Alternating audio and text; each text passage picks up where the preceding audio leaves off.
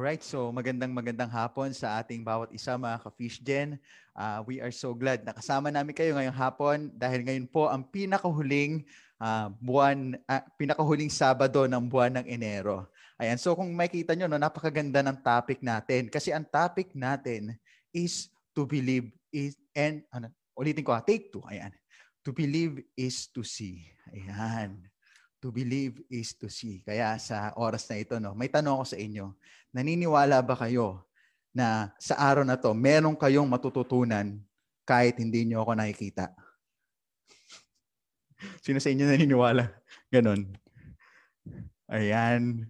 Alright, so ang, ang hirap no, minsan ang hirap talagang maniwala kapag hindi natin nakikita. Ito, ito pa sasabihin ko. Ha. Naniniwala ba kayo na may gwapong nagsasalita nang hindi nyo nakikita? Yun, grabe. 'Di ba?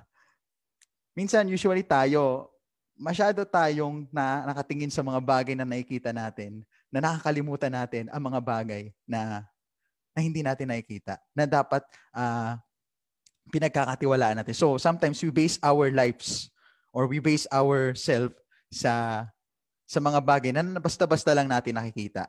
And right now, uh, Bubuksan ko na yung camera. Tama na tong pakulo na to. Ayan. So magandang magandang uh, hapon po sa ating lahat. Uh, welcome po sa ating Fish Gen service. Pero bago lahat, no, uh, pwede ko ba ma-invite ang bawat isa na, na mag-pray? Sige, come on, let's Let us pray. Ayan, Father, we just want to thank you for this afternoon. We just want to thank you, presence, Panginoon, because today is a day of our breakthrough. And today, Lord, mas makikilala ka namin at mas mauunawaan namin kung paano kami magtitiwala sa iyo, Panginoon. And Lord, I pray sa pag-share ko po ng salita mo sa hapon na ito, Lord, dalangin ko na it's not my voice, but it will be your voice that will be heard by the people who are listening and watching this live stream, O God. Pagpalain mo po ang bawat isa at ang salita mo at ang kapangyarihan mo, Panginoon, ang siyang maitaas sa aming buhay. Salamat po. In Jesus' name we pray. Amen and amen. All right. So muli, magandang magandang hapon at welcome po sa ating Christian service. At sa hapon na ito, gusto ko po maunawaan ng bawat isa na the Lord our God has prepared a potential in our lives. Tingnan mo yung katabi mo. Naniniwala ka ba na may potential ka? Naniniwala ka ba na may talent ka? Naniniwala ka ba na may mag, na magtatagumpay ka sa buhay mo? Siguro ang hirap maniwala lalo na pag ah, hindi mo naman nakikita sa sitwasyon mo paano po ako yayaman? Wala nga pera ngayon eh. Di ba? Pero kung titingnan natin, no, God created us with full potential of fruitfulness. Actually, God gave us the wisdom. That was the very first thing na God has uh, has given to Adam. Yan, binigyan niya si Adam ng uh, ng tamang pag-iisip, yan, ng takbo ng pag-iisip. Kaya nga na nauso yung pangalan ng mga hayop, 'di ba? Kasi si Adan talaga ang unang-una nagpangalan ng mga hayop. Ayan, nung nagpa, nagpangalan sa lahat ng mga halaman at kauna-unahang manage, nag-manage. So, kung titingnan natin, no, from the very beginning of the story of the Bible, ay by the way nga pala, we are also celebrating the National Bible Month. Ayan, so tomorrow will be our National Bible Sunday and uh, in our church, in Holy Spirit Christian Church 13, we will be celebrating that event and that our team will be um, God God's Word Restores. Ayan po yung team ng National Bible Sunday natin sa buong Pilipinas. Ayan, God, God's Word Restores. Ayan, kaya sa araw na to, let us be uh, be back or let us go back to our original design just like how the Lord has uh, designed us through His Word. Okay? So, ngayon balik tayo, no? God has given us the wisdom. Actually, lahat naman talaga ng potential ibinigay sa atin ng Lord. Lahat naman talaga na mga kailangan natin sa buhay natin ay binigay ng Lord. Pero nagbago ang lahat. Parang siya no, nagbago ang lahat ng may nangyari. All right? Dahil sa kasalanan. And dahil po sa kasalanan, lahat po ng mga bagay at pagpapala ng Lord ay na-cancel out. Kaya nga po, uh, kung titingnan po natin sa John chapter 10 verse 10 no, na uh, the the power uh, the goal of the enemy is to steal, to kill and destroy. So in other terms, in uh, ang gawa ng kaaway is ang primary goal niya ay sirain ang buhay ng bawat isa. Alisin lahat ng potential na meron ka at alisin lahat ng mga bagay na binigay sa iyo ng Diyos sa pamagitan ng pagsira ng iyong paningin. Okay, alam nyo ba na kapag ka meron kang clear vision, meron kang good direction. Pero pag wala kang maayos na, na, na vision, wala ka rin maayos na direction. Oh, nakita ka na ba bulag pinag-drive? Oh, paano kaya pag yung bulag pinag-drive mo? Eh, Ako, pagka gano'n, bangga, di ba? Bakit? Kasi walang vision, walang direction. Di ba? Tama ba?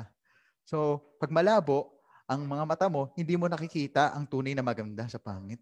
Yan kasi malabo ang vision. And that is the problem in our generation today. Masyadong malayo yung vision na nakabase na lang tayo sa mga bagay na meron sa mundong ito. People doesn't know the truth because they were basing the things on what they see. So minsan nakabase na lang tayo sa mga bagay na nakikita natin. Actually, ang ang ang ating paningin ay isa yan sa mga pinakapinan ginagamit ng enemy na pandaraya or sabi natin para mad- maging madaya tayo or maging madaya tayo.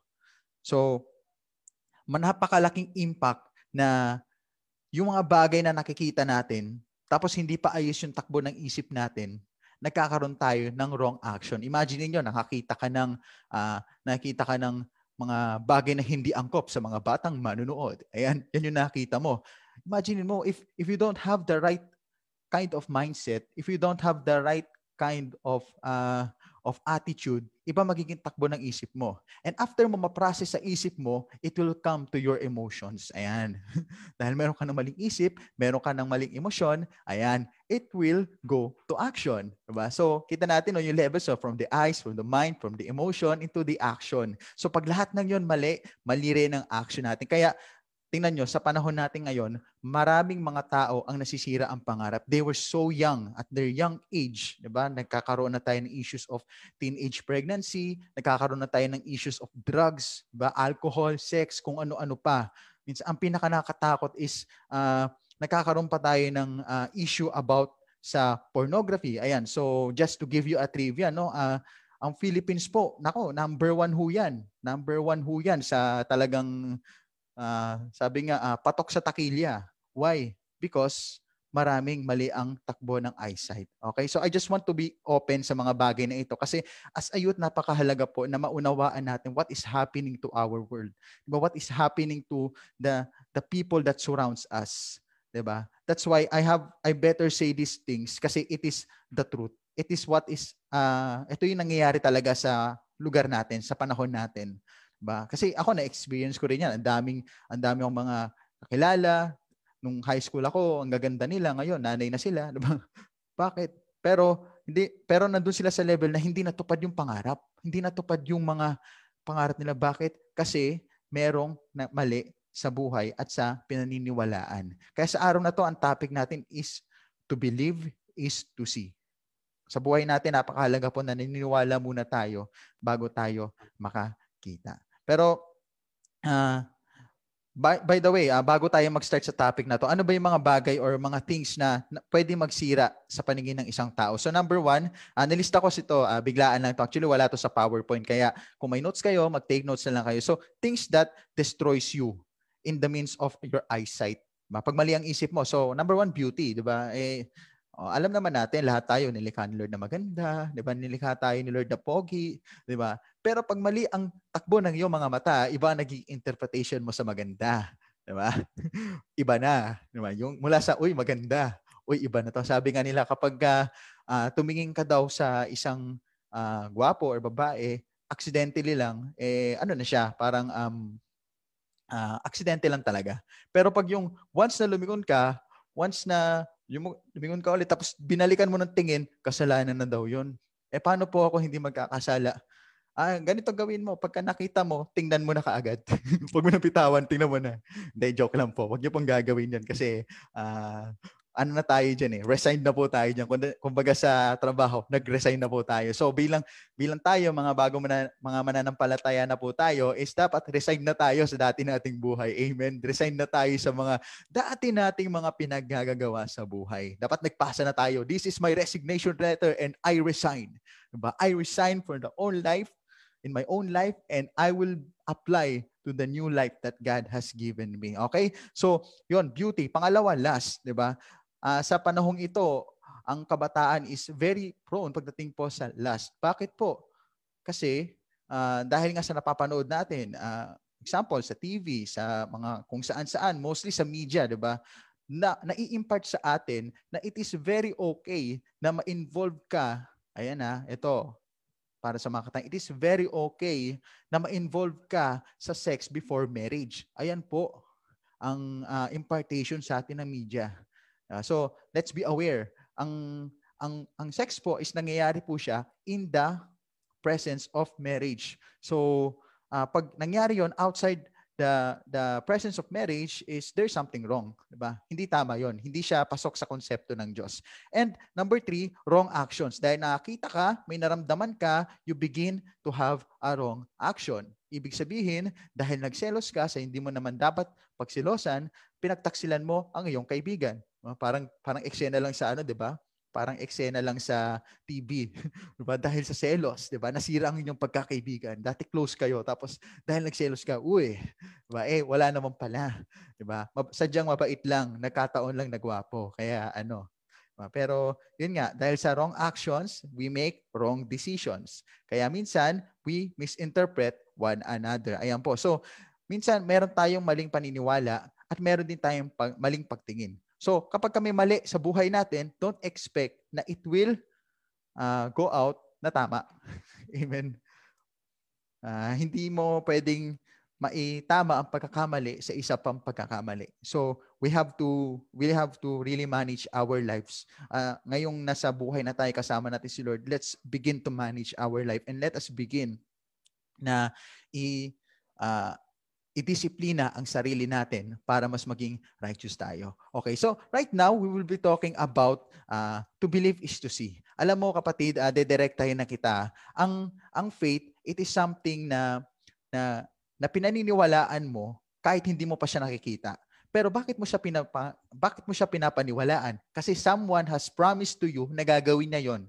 Yung taong yon, kaya mo siya pinaniniwalaan kasi he's a reliable, reliable person, he is trustworthy, and maring mayaman siya. diba? Kaya ka naniniwala, kaya ka may tiwala sa kanya kasi mayaman to eh. Diba? Kaya ako naniniwala sa kanya. Bakit? Kasi kaibigan ko to eh.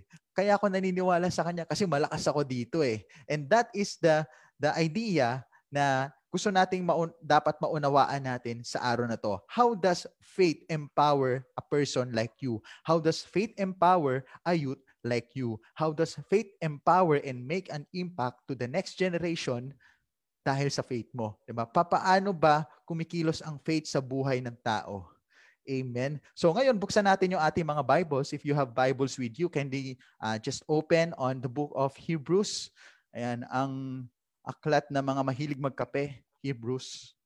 Chok lang. Ang corny mo Kuya Joseph. ayan. So, Hebrews. Ayan. So, sabi sa Hebrews chapter 11, verse 1 to 3, sabing ganon, uh, faith shows the reality of what we hope for. It is the evidence of things we cannot see. Though their faith, the people in the days of the old earned a good reputation.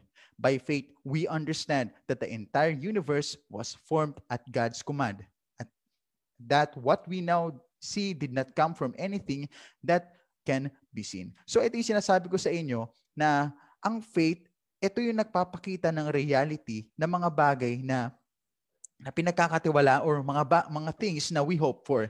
It is the evidence of the things that we cannot see. So kanina 'di ba napag-usapan natin na kaya ka naging faithful or kaya nagtitiwala ka kasi alam mo na yung nangako sa iyo is real, reliable, trustworthy, and mayaman.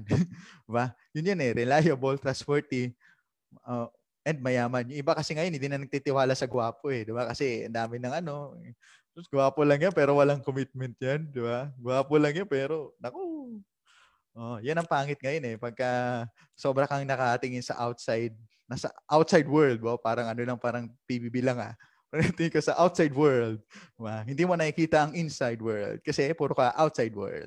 Ayan. So, uh, tingnan natin sa number one. No? Ano ba ang epekto ng, ng faith? Kasi sabi dito, uh, yung faith daw kasi, uh, it makes us righteous, di ba? So, ano ba yung number one? So, faith creates confidence. Ayan, faith gives confidence and assurance. So, having faith is having confidence of the promise of God in your life. So, when we say faith, it does not really depend on how you feel. Kasi maraming tao nagsasabi, "Oy, faithful ako. Bakit? Kasi umiiyak ako pag praise and worship." Eh. Ha? Umiiyak ka pag praise and worship? Tapos faith, faith, faithful ka? Ganun ba 'yun? oh, faithful ako sa Lord. Bakit? Kasi nag-ano ako eh, Nagpe-pray ako lagi eh, di ba? Oy, faithful ako sa Lord. Bakit? Kasi tuwing linggo, nagsisimba ako eh. Diba? Kaya faithful ako sa Lord. Eh, kamusta buhay mo? Lunes hanggang biyernes. Ah, uh, ayun. Uh, basta nagsisimba ako ng linggo. Ganyan. Oh, faithful ako. Bakit? Kasi ah uh, talagang nung ano eh, nung nakita ko yung maganda na yun, ako talaga napasimba talaga ako. Kaya doon talaga ako naging faithful eh. Diba? Yun yung pangit eh. Kapag ka ang pagiging faithful mo is nakabase na sa feelings mo.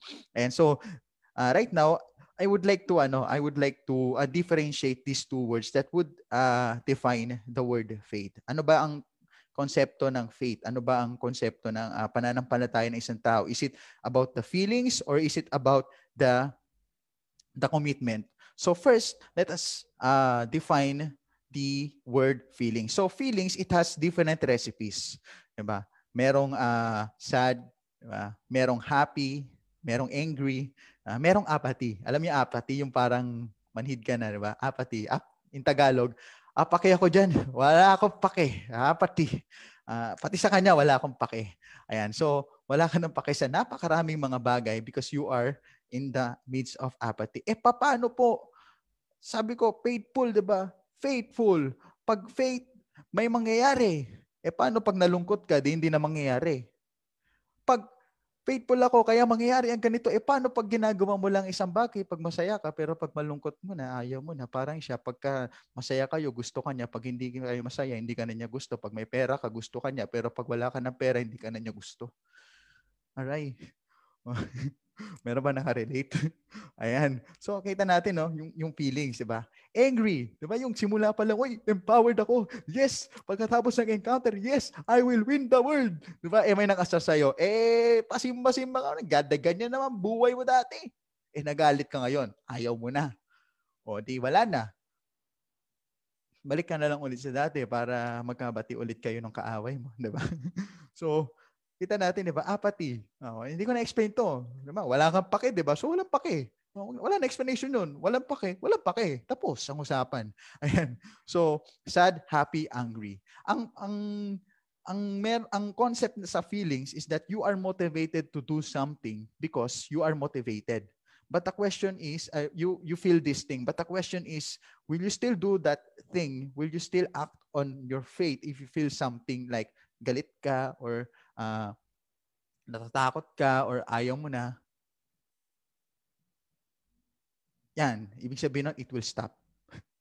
yan. Kasi nga, ayaw mo na eh. So it will stop. It will just stop. Bakit? Kasi you base yourself on what you feel. Pero ano po yung salitang commitment? Yung commitment po, uh, nandun pa rin naman yung feelings. Ayan, andun pa rin yung galit ka, andun pa rin yung masaya ka, andun pa rin naman yung uh, inspired ka, andun pa rin naman yung uh, disappointed ka. Pero pag sinabi kasi nating commitment, you do not look on, you do not look upon the situation, but rather you look upon your destination. So, pag sinabi nating commitment, uh, parang ano yun eh, parang yung kanta, 'di ba? Ano ba uh, ano bang kanta 'yon? Uh, Huwag kang mag-isip ng ano paman. Mga paliwanag mo'y di ko kailangan. At ano paman ang iyong nakaraan. Mamahalin kita maging sino ka man. O, di ba? Ah, galing-galing naman ni Kuya Joseph. Ah, ah, practice lang yun. Practice lang yun. joke lang. Ayan. So, makikita natin no, na if we have faith, if we have uh, commitment, kahit ano man ang sitwasyon na nangyayari sa iyo, you will fight because you know your goal. You know that there is an assurance of what's gonna happen. There's, there's an assurance of what God has prepared me for me because He said it. 'Di ba? Si Lord yung nagsabi nung kaya sabi ko sa inyo kanina, 'di ba? Ang dahilan kung bakit ka nagtitiwala kasi it's either uh, trustworthy, reliable or mayaman. Eh si Lord yun eh. 'Di ba? Trustworthy na, reliable na, mayaman pa, mahal ka pa. San ka na? Dito ka na kay Lord. Ha? Siya hindi na nga mayaman, hindi ka pa mahal. All right, all right. 'Di ba? Ayan. So, hindi tayo no. Uh, um, problem sa generation natin, we are so empowered by our emotions. That's why instead of faith, di ba? Ang nangyari sa atin, fangate. Diba? Wala na. All right? So, faith gives us confidence or faith So point number one natin yan, ha? faith creates confidence and, uh, I mean, uh, faith creates assurance and uh, confidence or commitment rather. Ayan. So, ayun, number two naman is Faith brings righteousness. Okay? Pakita nga natin yan, Kuya, Kuya MJ. Ano ba yung number two natin? Sige, pakita natin. Ayan, sabi doon, uh, ang, ang faith, nagbibigay siya sa atin ng righteousness because, ayan, tingnan natin tong verse na to. Okay? So, next slide po tayo. Sabi po sa Joshua 1.8, ayan, na study this book of instruction, continually meditate it on day and night, so you will be sure to obey everything written in it. Only then will you prosper and succeed in all you do. So, ibig sabihin, faith about is about clinging to God. Faith is about uh, depending on the Lord on what He's gonna do in your life. Diba? It's all about being dependent to the Lord eh. That's why the Lord our God given us this book of law or book of instruction which is called the Bible or in some movies na, na define siya as the basic instruction before leaving earth and which is totoo naman syempre pag pagka Diyan kasi magpa-practice ng ano eh, praise and worship kasi sa langit puro praise and worship na lang eh. Pero balikan natin 'to no. Uh, dahil si Lord, uh, dahil faithful ka sa Lord, tuturuan ka niya kung paano ka magiging faithful. So, we can therefore say na being faithful is corresponded or is followed by actions. So, yan yung next verse natin. Sabi po sa Acts chapter uh, ano ba yun? Acts chapter 2, rather. Uh, pakita natin, no? Pakita natin sa PowerPoint, Kuya Jay. Ayan, makikita natin doon na faith without action is dead. Okay? So, uh, kung titingnan kasi natin, ang, ang pananampalataya ng isang tao is meron talaga siyang corresponding action.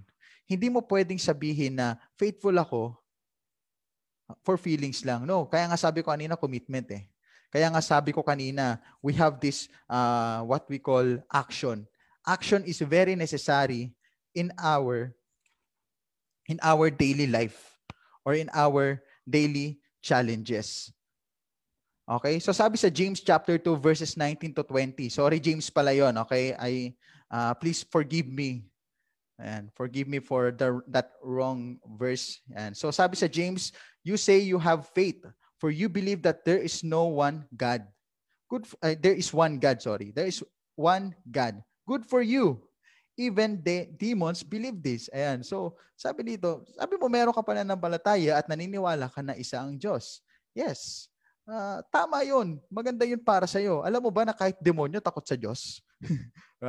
Alam mo ba na kahit yung kahit yung kapitbahay mo takot sa Diyos?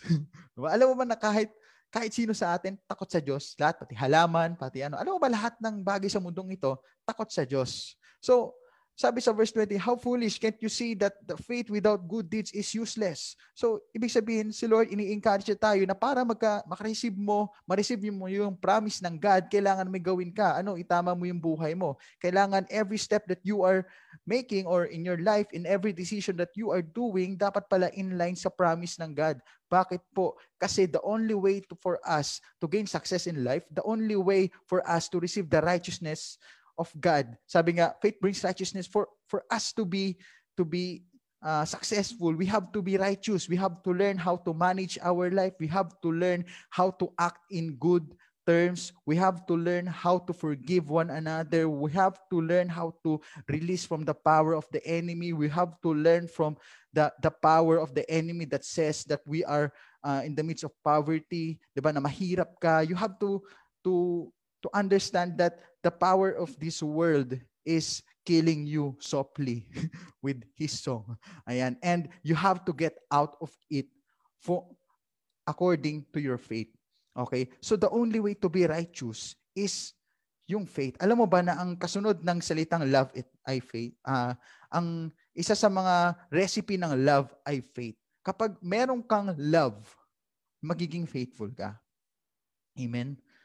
Example, sabihin na natin, hindi si Lord, 'di ba? Pero meron kang jowa na mahal na mahal mo, 'di ba? Or sabihin natin, uh, talagang uh, nagugustuhan mo siya at nililigawan mo siya, 'di ba? Or sabihin natin, uh, may nakikita kayo na mag- mag-asawa, 'di ba? Kapag ikaw ay nasa loob ng isang relationship, ayaw mong ginagawa yung mga bagay na alam mo makakasakit doon sa taong mahal mo. Bakit? Kasi mas ayaw ko masaktan siya eh.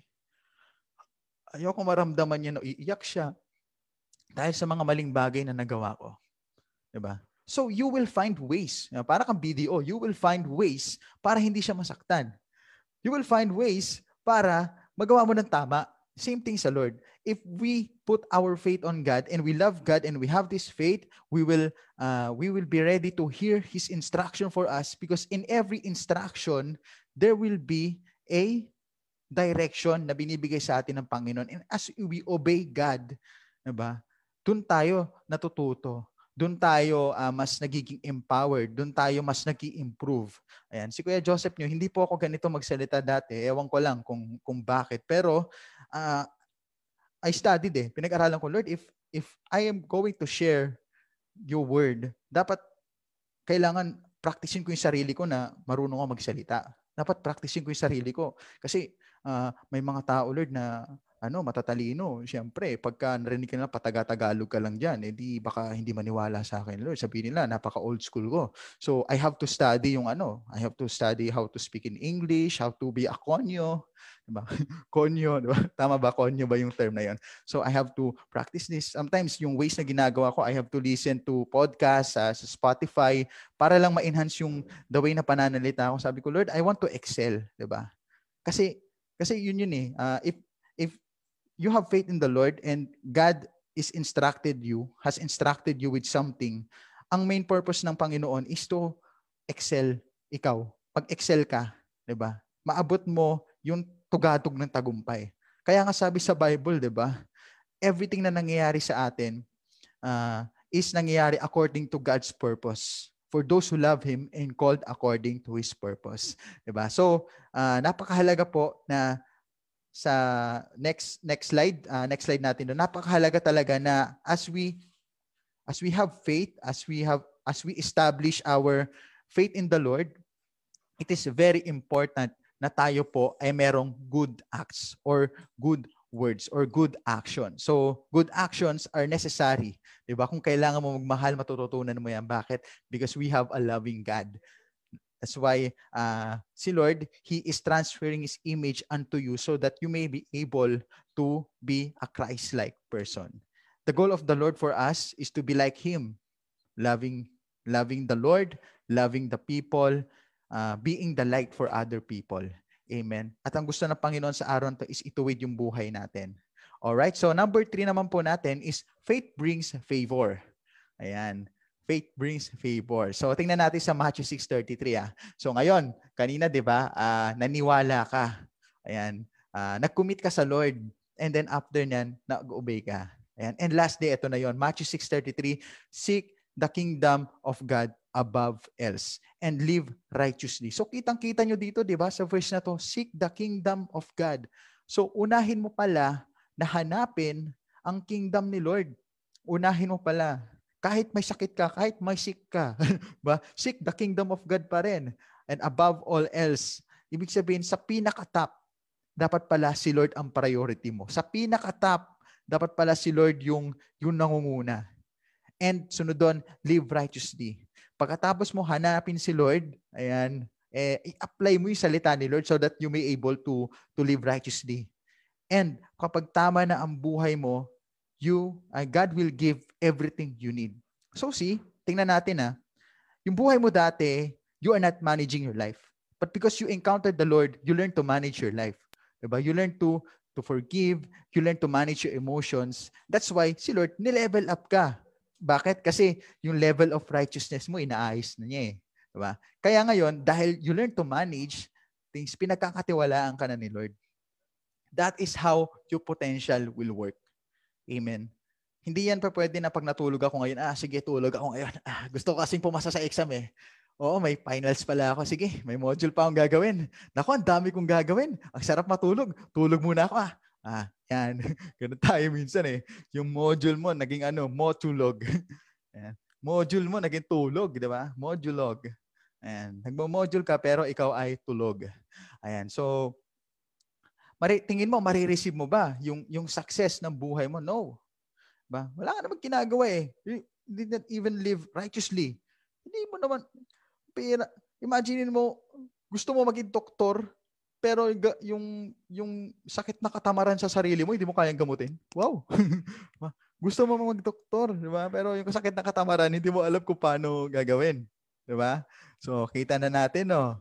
Ah, so, napakahalaga po kasi guys na, eh, na we learn to prioritize God. Bakit po? Kasi if we prioritize God, God, that is also the time na we will also learn na i-manage yung time natin. For example, ah, dahil ngayon, ikaw ay nagde-devotion na, umaattend ka ng devotional life every morning, ayan. Ayan, nag-promote na po ako. Ah, morning devotion every morning po. Siyempre, morning devotion nga eh. Uh, 6 a.m. Ayan. So, sa totoo lang, uh, just want to ano no, no testify yung buhay ng kuya ko. Ayun yung kuya ko, uh, si English Sharon Cristiano.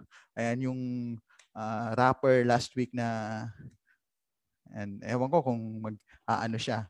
Ayan. So itong ano na to, ang buhay niya talaga dati is talagang hirap siya matulog ng gabi. But because of the devotional life, dahil naayos yung buhay niya sa Lord, nagkaroon ng opportunity, 'di ba, na na mag-start siya magising na maaga, naayos yung kanyang tulog, yan, paunti-unti. So, nagkaroon ng shifting, di ba? Shifting from the work na isa siyang dating uh, call center agent, hirap siya matulog sa gabi, nagkakaroon ng insomnia, but because of the devotional life, because he prioritized God, because he learned to manage his life, ngayon po, nakakompleto na po siya ng tulog sa gabi. Ang dati pinoproblema niyang wala siyang tulog, ngayon, uh, nakakatulog na po siya ng maayos. Ang panalangin ko lang po, sana wag laging tulog, di ba?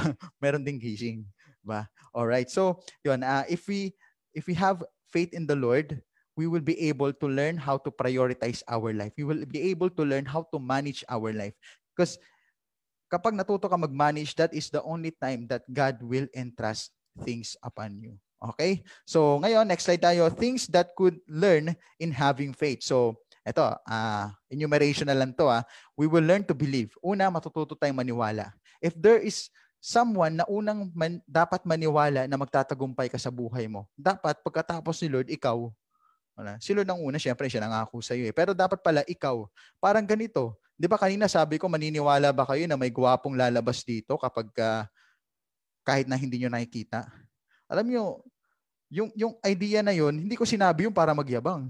Sinabi ko yung kasi naniniwala ako sa sarili ko kasi God has created me. Same as you, 'di ba? You know that God has created you, God has given you the potential. So you have to believe that you can do things ba according to God's will and according to God's purpose. Number two, we have to obey, 'di ba? Makikita natin ang mga tao sa Bible, they have obeyed God even if it means na kailangan nilang i-sacrifice yung kanilang sariling anak. Just like Abraham, di ba? Sinacrifice niya yung kaisa-isa niyang anak si Isaac. 'Di ba? Isa na nga lang eh papatayin ka pa. Lord, isa na nga lang to, papatayin ko na. Pero hindi niyo nakita yung ganung script sa Bible. 'Di ba? Ang nalagay niyo lang, ang nakita niyo lang and he obeyed the Lord. That's why because of his righteousness, na kaya niyang ibigay ang lahat para sa Diyos, he was called to be the friend of God. And lastly, to receive. Because you learn to believe, because you learn to obey, and the last thing na talagang natanggap natin is you will receive. 'Di ba? Right now, I would like to ask this question. Ano ba yung pangarap mo na gusto mo makamit one day? Alam mo, along the way, habang nangangarap ka, hindi naman talaga madali yan eh. Actually, uh, akala mo lang malaki yung sahod, di ba? Akala mo lang maganda yung future. Pero along the way, marami kang pagsubok na pagtadaan. Kaya nga sabi, yung mangarap ka, libre lang yon, di ba? Pero ito pa rin mo yung pangarap, meron siyang bayad. Sweat, kanina sweat ngayon, sweat, blood, tears, 'di ba? Yan, pawis, danak ang dugo, danak ang luha, 'di ba? Kasi nga may pangarap ka. Diba? And as we go, as we uh, learn more about the Lord, don't expect that everything will be fine. Don't expect that everything will just be hayahay, but expect that there are things that you will overcome so that you may able to share your great testimony to other people. And right now, I just want to share to you guys, uh, last 2015, uh, nan, uh, our pastor called called us na na sa altar call. Tapos pinapunta kami sa harap. And he said na uh, okay mga anak magsimula kayo manalangin for your families. Ayan. So right at that moment as I pray I close my eyes. Syempre nagpe-pray ka so close your eyes talaga. Ayan. So as I pray ayan nakita ko God gave me this vision of having my family with me praying in the church. Sabi ko Lord wow what a great vision That was my prayer 2015. Pero ano pong ano pong nangyari, Kuya Joseph? Bakit bakit kung kailan uh, ah, 2021 na saka mo, saka nadala yung family mo sa, sa Lord. Di ba? Saka nadala. Ako na inisip ko, Lord, bakit ang tagal? Alam ko, ito pinangarap ko dati.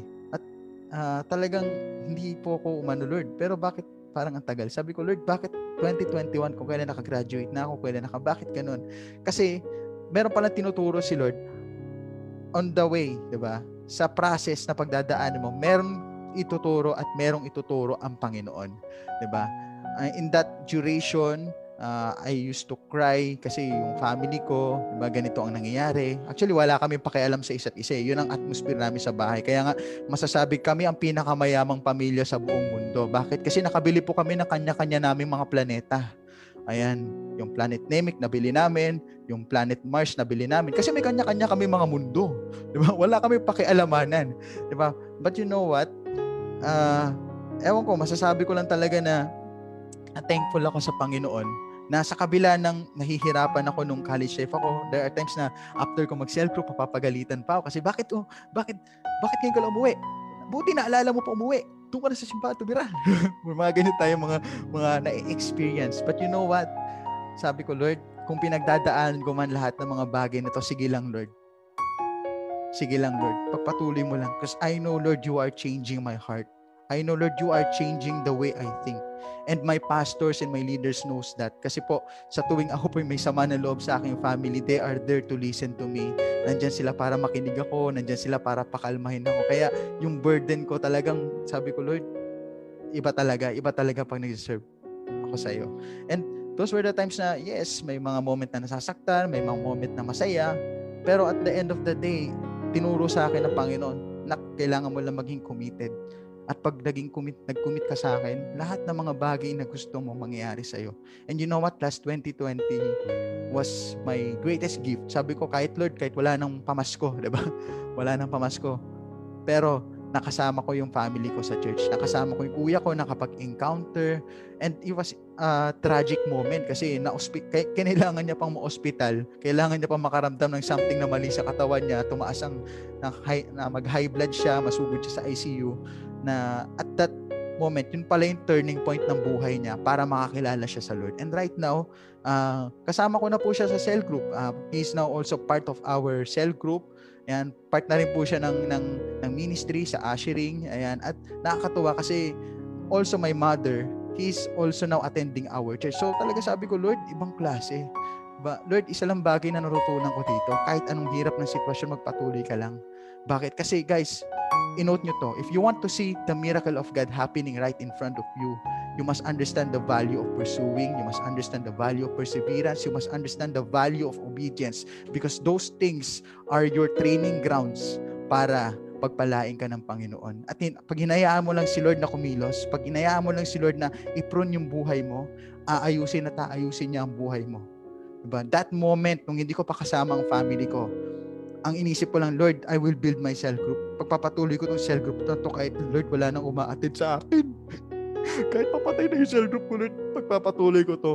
Kahit si JR na lang umati sa cell group ko, pagpapatuloy ko to, Lord. Hindi pa pwedeng naku, naku talaga. Ikaw nagpagawa sa akin ito, Lord. Kahit si Vince na lang, kahit si JR, kahit si Lance na lang umatin. Sige, Lord, go lang kami. Until, his, uh, sabi nga, uh, history na lang magkikwento ng lahat ng ito. Because ang nakakatawa dito, because you you just focus on how you serve the Lord how you uh, pursue your relationship with God. Lahat ng mga bagay na hindi mo kayang gawin para sa sarili mo, ginagawa ng Diyos para sa iyo. Why? Because at the end of the day, if you became faithful to the Lord, God will give you favor. Amen? All right. So, right now, ito yung conclusion natin. Oh. Pakita nga natin yung conclusion natin. Uh, Kuya Jay. And so, sabi sa ating conclusion, faith is having a clear vision of what God has prepared for you. If you want to see the miracles of God happening right in front of our eyes, we must value our relationship with Jesus. Kung gusto mo ng himala sa buhay mo, simulan mong mahalin ang Diyos at mag-commit ng buhay sa Kanya. Sa araw na to, hindi ko alam kung ano yung mga pinagdadaanan mo. Hindi ko alam kung ano nangyari sa'yo before Fish Gen.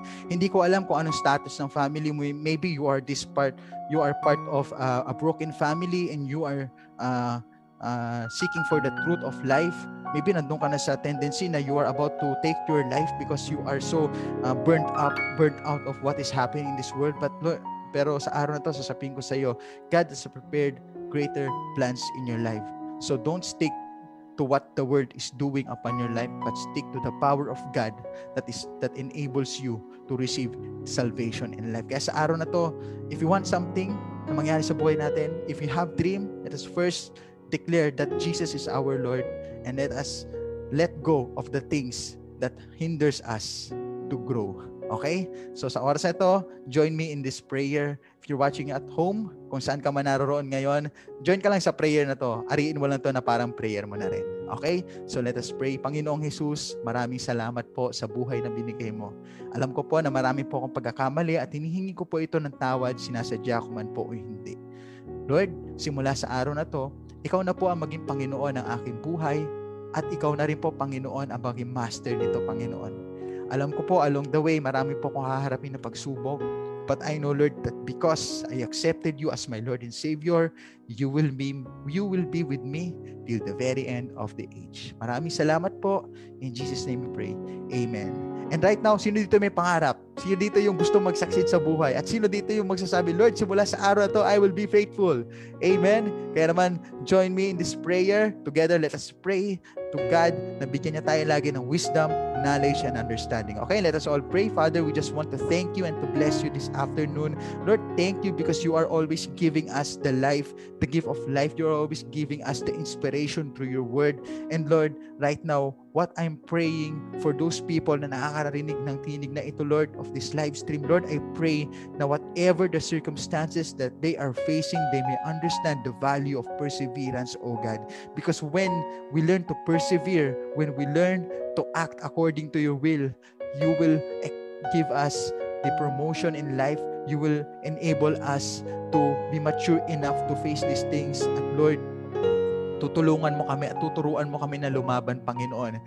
Lord, sa oras na ito, hindi naman talaga namin kaya to ng kami-kami lang. Kaya Lord, hinihingi namin ang presensya mo. Hinihingi namin, Panginoon, ang kakayahan mo.